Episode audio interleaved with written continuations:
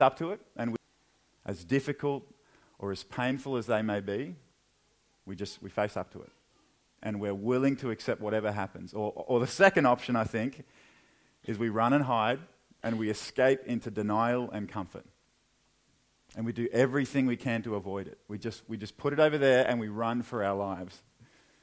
You know, the truth is for us in our fallenness, for us as humans we run from biblical realities all the time and we escape into denial and personal comfort. This morning's text is a perfect example of that. We're going to look at uh, Genesis 6 today. We're, we're, continuing our short series in Genesis, examining the five um, key narratives, uh, um, which simply means uh, this is the story of. You would have seen it there in the middle of that passage I read. These are the generations of Noah. This, this is the story of Noah. Um, you can open your Bible to Genesis 6 um, through 9 if you're not already there. Let me read you the summarizing title of Genesis uh, 6 to 9 from this, uh, this children's Bible, right? I've got, um, got this Bible. Noah builds a big boat. All right? Noah builds a big boat. You've got um, some family members here, and you've got a big, incredible boat. Um, you've got a stubborn donkey over here. He doesn't seem very happy about it. Um, you've got all these cheery animals. I've never seen crocodiles look so smiley um, in all of my life. Um, and then there's some rain. There's a bit of a storm here. It looks, it looks um, really not that dangerous at all, right? It looks like it's, well, that's nice. They're in a big, safe boat and they're fine. And they're praying on the boat. Uh, and, uh, and that's it. That's, that's the story. So the story of the flood um, for our children is that uh, Noah builds a big boat.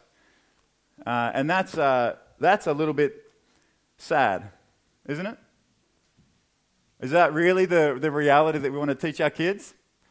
That, that the story of the flood is a story about Noah building a big boat? Does that look like we're running from a biblical reality at all? This, uh, this story that we're going to talk about today is one of the darkest, most disquieting stories in all of the Bible. And if we run from it, we miss enormous biblical realities. The flood is not a pretty story. There is nothing nice about it, there is nothing cheery about it. It's terrifying. And if we run from that, and if we, if we run uh, to our comfort and to the things that we like to tell ourselves about the world, um, we, we miss God's reality for us. And we miss growing in that. Verse 5, chapter 6, verse 5 The Lord saw that the wickedness of man was great in the earth, and that every intention of the thoughts of his heart was only evil continually. God sees, God regrets, God judges, God sees. The Lord saw that the wickedness of man was great in the earth. Notice the contrast here. When was the last time that the Lord saw? The Lord sees in Genesis 1:31 and God saw everything that he had made, and behold, it was very good. In the beginning, God saw that it was good, and now, that he, now he sees that it's wicked. That's all he sees. Every thought was only continually evil. So, what's evil, right? In this, in this situation, what, what's God seeing? Um, and, and the understanding of that word evil is evil is what is not good no good is it's a, a, silly way it sounds silly but the understanding of that word right? Ra uh, r-a-a-h no good. Pertaining to that which is not morally pure or good according to a proper standard. Listen to this. Implying this evil hinders or severs a relationship to a person or principle which is proper. I made mankind in my image. This is what god is saying as he looks upon the earth I made them and they were good, and the earth was good, uh, and I made them to reflect me and image me in their relationships and their activity across the earth, but they've sinned against me and turned away to themselves. God saw that it was good, and now he looks at the earth and he sees that it's evil. That every intention of the thoughts of his heart was only evil continually. What are the rules at this point in time? You know, this, this is pre Ten Commandments. What are the rules? What are they supposed to be doing? What are they doing that is so wicked? And it seems like we don't really have a, a clear framework, do we?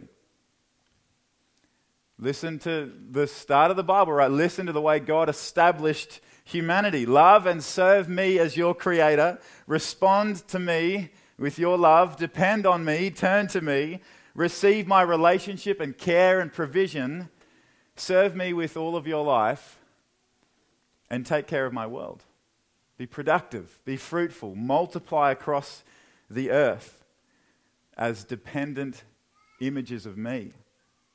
But mankind, we would rather be independent and we would rather build our own reality without God and without His care and without His provision. You see, that's what happened when God created the world. God created mankind to depend on Him. That's the way He designed us to need Him, to long for Him, to desire Him, and for mankind to serve each other, to move towards one another in light of God's care for them, God's love for them. Love God and love others, right? This is the new commandment that Jesus gives us. So, evil, what's evil? Evil is throwing off the God reality of the whole world and forming your own reality in denial. I don't want to accept your reality, God. I don't want to accept dependence on you. I don't want to be needy. I don't want to be vulnerable like that. I would rather make a reality for myself independently. Evil is human independence separate from God. It's loving, needing, or desiring anything more than God in your heart. Jesus picks up on this, doesn't he? In the New Testament, Matthew 15, for out of the heart come evil thoughts murder, adultery, sexual immorality, theft, false witness, slander. These are what defile a person. It isn't necessarily about what mankind was doing at this point in time, rather, what they were believing. We can live apart from God. Can you see the significance of this? Can you see the weight of this? the creation. The creation, right? The created ones saying back to the Creator, We don't need you. We don't want you. We don't want to live how you designed us to live. We don't care for your design and your order and your world. What? Like, like hang on a second. Is, do you think that in any part of you you can live apart from God? Like, is there even a small part of you that, that thinks that? Like, any part of you. Like, any remote, distant thought, like right on the peripherals, is there any part of you that thinks that you can live apart from God? Evil in our hearts leads us to believe we can live apart from God, and it possesses us. It spills out of our hearts and corrupts God's world, making us deserving of God's judgment. Verse 6 And the Lord regretted that he had made man on the earth, and it grieved him to his heart. God regrets. God sees, and God regrets. God looks upon the earth and sees that man's wickedness is not good. Regretted. Think about this word here for a second. This is not God looking distantly upon his people from afar. This is Yahweh looking upon humanity as a tender father, seeing the folly and the stubbornness of a rebellious and disobedient child. It's, it's not anger, it's more like a deep sadness. It's like someone who's personally injured and affronted. Can you imagine the, the pain of seeing your, one of your children deliberately rebel against you, like deliberately and intentionally rebel against you and deny your place as their parent? Like, right? And to just deny your place of parent and provider and, and care, uh, carer, protector. Can you imagine the pain of that? Perhaps you know that firsthand, right? You might have glimpses of that. Now, now amplify that to the level of a perfect, loving, sovereign God and creator, God regretted. He was in a state of sorrow and regret. Now, listen, just, just think about this for a second. What does he regret? He doesn't regret man's sin. He doesn't say God, it doesn't say God regretted that man sinned. And the Lord regretted that he had made man on the earth altogether. Like, is that heavy? Because that should be really heavy. God regretted that he made man at all. That, that is really troubling. And the tone there, like the, the weight inside of those words, this is a personal expression. This isn't a distant thing, right? This isn't a, oh, I made a bit of a mistake over there. This is a deeply personal expression for God. The regret has to do with the relationship, it grieved him to his heart. He looked and he saw mankind living apart from him, separated, their hearts filled with evil thoughts, and he was filled with pain. These are my people, and they've abandoned me. I made you, and I love you, and it deeply hurts me to see what you're doing.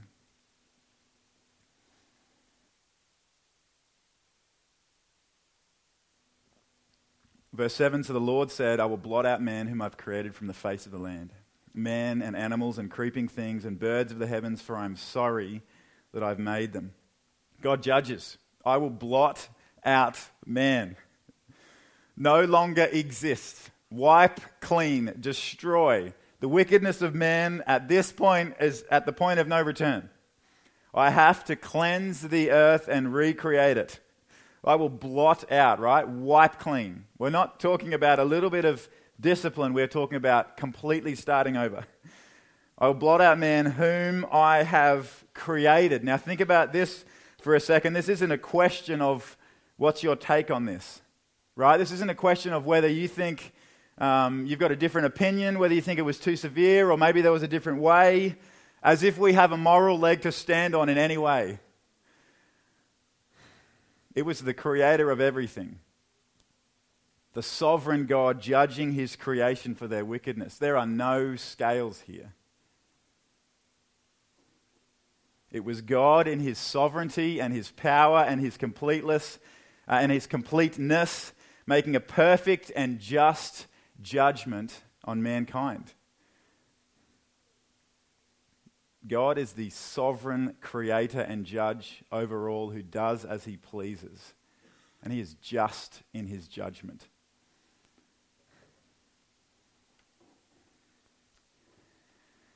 For I am sorry that I have made them. You can, you can run and hide all you want from that, but it, it will catch up to you. God, God is not your buddy, waiting to do as you please. He is the sovereign, just judge of all. And that's what the flood reveals to us a sovereign God who is just in his judgment. Verse 8, but Noah found eyes, sorry, Noah found favor in the eyes of the Lord. These are the generations of Noah. Ella, toledot, Noah. Noah was a righteous man, blameless in his generation. Noah walked with God. And Noah had three sons Shem, Ham, and Japheth. This is the second key narrative, right? We talked about the first key narrative, creation, last week. This is a story of recreation. Now, notice here, uh, didn't they just talk about the, the introduction of the flood, right? The, the previous uh, verses, verse 5 to 8, didn't they just talk about this and they, they repeat it here, verse 9 uh, to 13? The first account, uh, if you have a look at the title for God there, the Lord saw, and the second account, have a look for the title of who, who, who that is there, that's God, right? So there's two different words that they use for that, and they do this all throughout the Bible. The first account is Yahweh, and the second is Elohim. And it allows us to see different aspects of God's personhood. Elohim, the true God, the mighty one, the majestic one, the tr- transcendent God, the one above and over all. And Yahweh, the true God, who has made covenant with his people. Personal. The Lord saw, Yahweh saw, right? See the distinctions in the accounts? as you read them, similarly to the creation accounts, right? In Genesis 1 and Genesis 2, there's, there's different titles for God in them, and they're giving us a different um, element, a different aspect of who God is, and we see more of Him in that. We see a retelling to give us a fuller picture.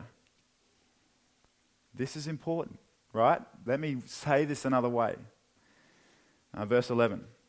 Now the earth was corrupt in God's sight, and the earth was filled with violence. And God saw the earth, and behold, it was corrupt, for all flesh had corrupted their way on the earth. And God said to Noah, I have determined to make an end of all flesh, for the earth is filled with violence through them. Behold, I will destroy them with the earth.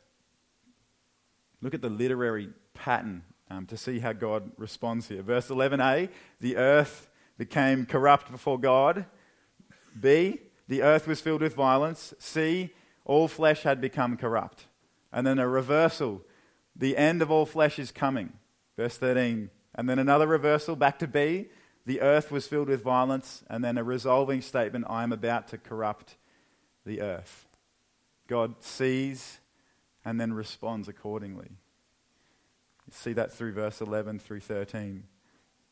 One more statement here um, on the end of the uh, story of the flood here. Genesis 6:17 just jumping down to what actually happens here.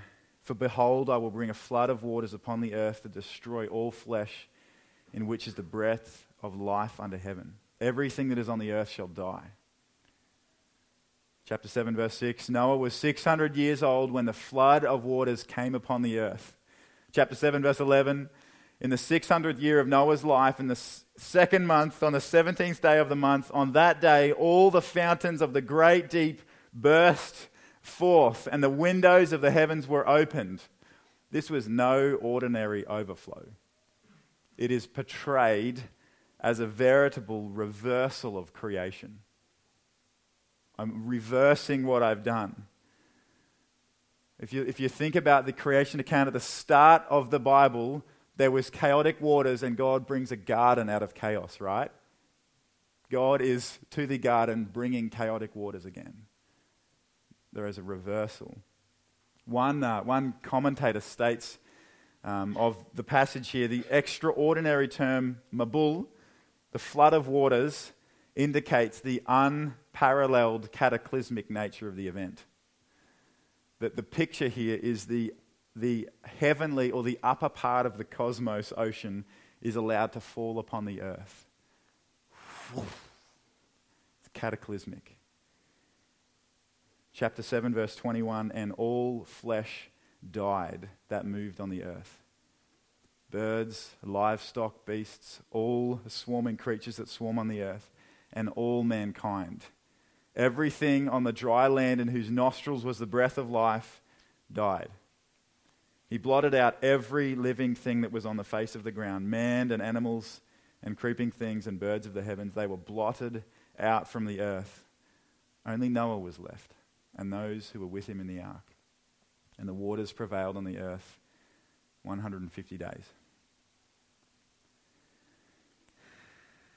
Um, the music team can come up now while we transition. We made a mess of God's world. We deny Him as creator and we deny Him as sovereign God and we put ourselves in His place and we're under His wrath. And we deserve, the reality is, we deserve any and all judgment that He gives to us. We deliberately choose in our hearts and through our actions to love and serve things other than God, which denies the very truth of the entire world right? In doing so, we deny the very truth of the entire world that all creation was made to glorify and humanity made to image the one true God above all else. To do anything else is to live a lie and deny the Creator the worship He is due, all for idols that will enslave us. Romans 2 8 but for those who are self seeking and do not obey the truth, but obey unrighteousness, there will be wrath and fury. There will be tribulation and distress for every human being who does evil, the Jew first and also the Greek, but glory and honor and peace for everyone who does good, the Jew first and also the Greek. For God shows no partiality. We're, uh, we're going to take communion this morning, and we're going to take it in light of God's just judgment raining down on sinners. We need rescuing. We need shelter from the storm of judgment. We, we cannot stand under the weight of it. By God's grace, by the grace of God, we find it in Jesus, the spotless Lamb who takes away the sin of the world, the perfect sacrifice for sin, the propitiation for us, whose blood cleanses us and whose broken body absorbs the wrath of God.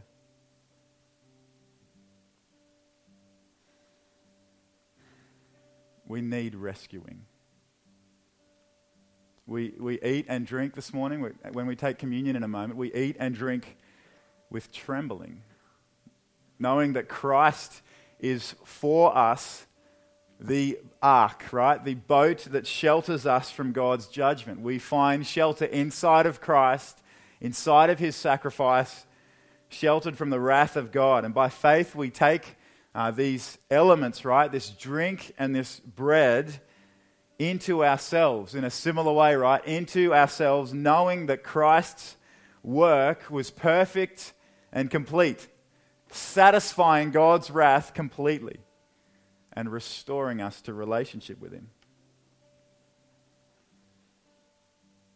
So we're going we're gonna pass around the communion. And we're gonna, we, you can start passing it around now. If you're, if you're not a Christian today, um, it'd be really good for you to be. If you don't know Jesus and you, and you haven't uh, taken him uh, at his word and for his sacrifice, um, and you're not ready to, don't take communion. But if you are ready to take communion, if you're ready to receive Christ and receive his salvation, then eat and drink knowing his work is perfect and complete. that as we, uh, as we pass around uh, the elements, we'll just take a couple of minutes to consider God's just judgment and that Christ uh, is for us the ark, the shelter from the storm of his judgment. God, just like it's uh, a little dark in the room this morning, uh, it was really dark when you flooded the earth. It's a really, really dark time. Would you help us to uh, sit underneath uh, the reality that you are a sovereign God who rules over your creation? And by your grace, uh, in, your, in your mercy, you provide uh, a perfect sacrifice to us um, Jesus, your Son, a propitiation who takes your wrath, who absorbs your wrath into himself, so that we can be reconciled to you. Let me, let me give you a couple of pieces. We, uh, we live a human existence that's, that's full of tension, all right? Uh, and and uh, that's all of life for everyone who's ever lived. Um, and one of the tensions that we see in the flood is this tension of uh, pain and, and destruction and something that's really hard to deal with, but this tension of great joy and deliverance. And we need to learn how to hold those in, in tension, don't we? To, for some of us here, um, all we know is how to avoid um, the difficult, um, painful, hard topics. And uh, for us as a community, we need to learn to lead one another back towards those areas to face them, right? And, and to look them in the face and to look the realities of God in the face that make us most uncomfortable and to allow Him to transform us through them. But for some of us, all we know is darkness, and all we know is judgment, and all we know is weight. And we as a community to help lead each other back towards God's joy and deliverance for us and the work that He's done through Christ and allow Christ to transform us through that. So, the second part of this morning is a lot shorter because the kids are back, uh, but it's God's deliverance. Uh, it's, it's all about God's deliverance. Let me, uh, me just show you something right here. Um, just turn this bad boy on. I, uh, I, bought, I bought a torch this week, um, and it's a pretty, uh, it's a pretty incredible thing. I'm going on a, on a bit of an expedition soon, and, uh, and I'm really, really stoked to have it. It's 1700 lumens, this bad boy, so it's not your everyday 300 lumen off the shelf um, black diamond head torch. I mean, this thing's like this thing's got it going on. Um, and uh, and you know what you know what the thing about this torch is? Most head torches, right? You put it on your head and you're off. Like you just you put it on your head, you t- put a little button on, and you're good to go. The thing that's really special about this thing is it's got a battery pack. So down here, you probably can't see. Sorry, I'll just uh, well I'll, I'll turn it off a sec. But this is a battery pack for the head torch. When have you ever seen a head torch with one of these, right? And this head torch only works when it's connected to this source. I can just unplug it here, and I've got nothing. I can walk around all I want with this, and I'm not going to see very much. Um, no, well, no, you are. you're going to see now because it's unplugged, all right? Uh, and uh, and that's, this is the reality of the second part of this whole uh, story. The second part of the whole flood story is that we're made to be connected to God. And that is what is so heartbreaking about the flood account is God sees his people abandoning him and it breaks his heart. But on the other side of the, uh, of the uh, story is this story of God longing to be in relationship with his people. So God remembers, God covenants, and God blesses. Chapter 6, verse 8 But Noah found favor in the eyes of the Lord. God remembered Noah. When you are surrounded by evil, and you persevere in the grace given to you, God remembers. He does not miss a thing. He sees that and he knows it and he remembers it. Take heart in your good work and your service. Take heart in your perseverance. Take heart in your faithful witness. Take heart in your being forgotten by men because God remembers. Psalm 34 The eyes of the Lord are toward the righteous, and his ears hear their cry. Sorry, his ears toward their cry. Job 34 For his eyes are on the ways of a man, and he sees all his steps. You are not unknown, you are not anonymous. God remembers you. What is the ground for favor in God's eyes, right? Noah found favor in the eyes of the Lord. Chapter 6, verse 9 Noah was a righteous man, blameless in his generation. Noah walked with God. Noah lived as he was made to live walking with God, right? Walking with God. That walking is just very, it's very simple. It's, it's, the description is like walking to and fro, strolling together. There's an ordinary expression there, right? Intimacy, connectedness, knowing one another, centering on God, submission to God. If you don't know Christ today, He's calling you to walk with Him. That is what He's calling His creation to do. He made us, He knows us, and He wants us to be a part of His family. He wants you to live as you were made to live, as you were designed. God remembers, God covenants, and God blesses. God covenants. The ark, right? The story, the ark goes through the water. The waters begin to dry up. God, God sends a wind, and the, the waters begin to dry up. They disembark, and God establishes a covenant with Noah. Behold, I establish my covenant with you and your offspring after you. God desires to be in relationship with us, to give himself to us, and to have us give ourselves to him.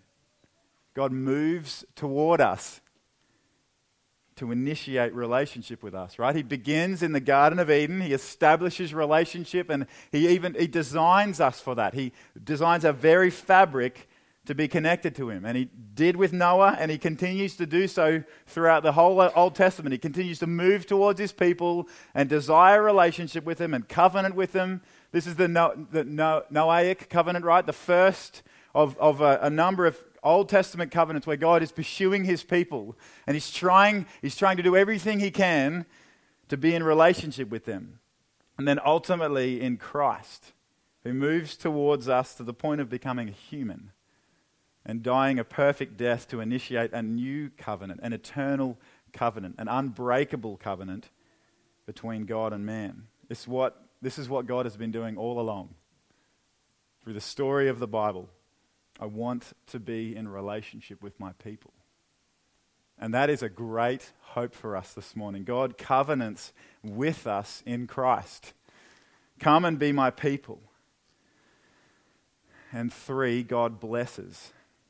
I'm going to invite the, the music team up again. We're going to finish today um, in, in rejoicing in, in God's work. God blesses. Genesis 9 1, and God blessed Noah and his sons, and he said to them, Be fruitful and multiply and fill the earth. I said before that the flood was about an act of recreation.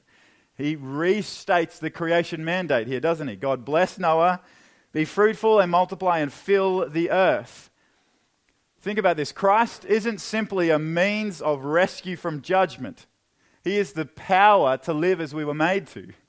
In communion with God as our source of eternal life and joy. Christ doesn't just rescue us from judgment, right? That's not all that Christ is for us. Phew! Christ is not simply that. Christ is inside of us, right? That we are his temple. He lives inside of us as the power of the Holy Spirit to live as we were made to, to live in communion with God. That's the gospel hope for us today. That we are not simply spared judgment. That is a precious thing, and that is a precious reality. We are reconnected to the source of life. We didn't want God, and we didn't want his life and his eternal satisfaction. We wanted our own lives and our own comfort and our own kingdoms. But in Christ, God opens our eyes to see our folly and draws us back into relationship with him. He rescues us from the flood of God's judgment and covenants to be with us forever as our eternal joy. See the, um, let me, let me point out a, a biblical pattern here creation, the flood, the Exodus, Joshua at the Jordan. What, what the, what's the picture that they give to us? Through the chaotic waters into new creation. Creation, chaotic waters, new creation. The flood, chaotic waters, new creation. Exodus, chaotic waters, right? They pass through the waters into a new reality for them. Jesus uh, and his life, and, and particularly his baptism, symbolizes him becoming the one for us who would rescue the world by going into death, into the chaotic waters of sin and God's judgment, and come out the other side, opening up a new reality for his people, into new creation. Jesus is that person for us, who then becomes the power of God inside of us to lead us through the same. We, we are baptized, right? As God's people, we are baptized to symbolize our dying to ourselves and are rising with new life in Christ. So this morning, God remembers, God covenants, and God blesses, and we rejoice. We exult in a God who saves us from the flood by offering up Himself. Not us, he doesn't offer us, He offers up His very self to become for us a sacrifice to satisfy His wrath, and we celebrate that. We have life because of His death. Stand up. Um, why don't you stand with me? And we're going to sing and we're going to celebrate Christ's work together. I want you to uh, I want you to feel it. I want you to know it deeply in your heart. So let me pray. Jesus, would you uh, help us to take hold of the tension that exists here in the flood? On one side, uh, judgment and destruction. On the other, mercy and deliverance. And we just give thanks for your mercy and deliverance of us, of our, of our very lives, of our very souls, by the work of Jesus on the cross to deliver us from your judgment forever, eternally. Would you help us to take hold of that? Would you help us to see that with our kids, with our families, in our communities? Would you help us to lead each other towards these tremendous realities? Would you lead us to hold them in tension and to respond with uh, our hearts, to respond in worship and adoration for a sovereign God? who rules over his creation justly. Help us to rejoice this morning. We rejoice in God's deliverance for us. Let me read Psalm 18 as we close this morning. Verse 16 to 19. He sent from on high, He took me, He drew me out of many waters. He rescued me from my strong enemy and from those who hated me, for they were too mighty for me. They confronted me in the day of, of my calamity, but the Lord was my support. He brought me out into a broad place. He rescued me because he delighted in me. take heart in God's delighting of you this week. Amen.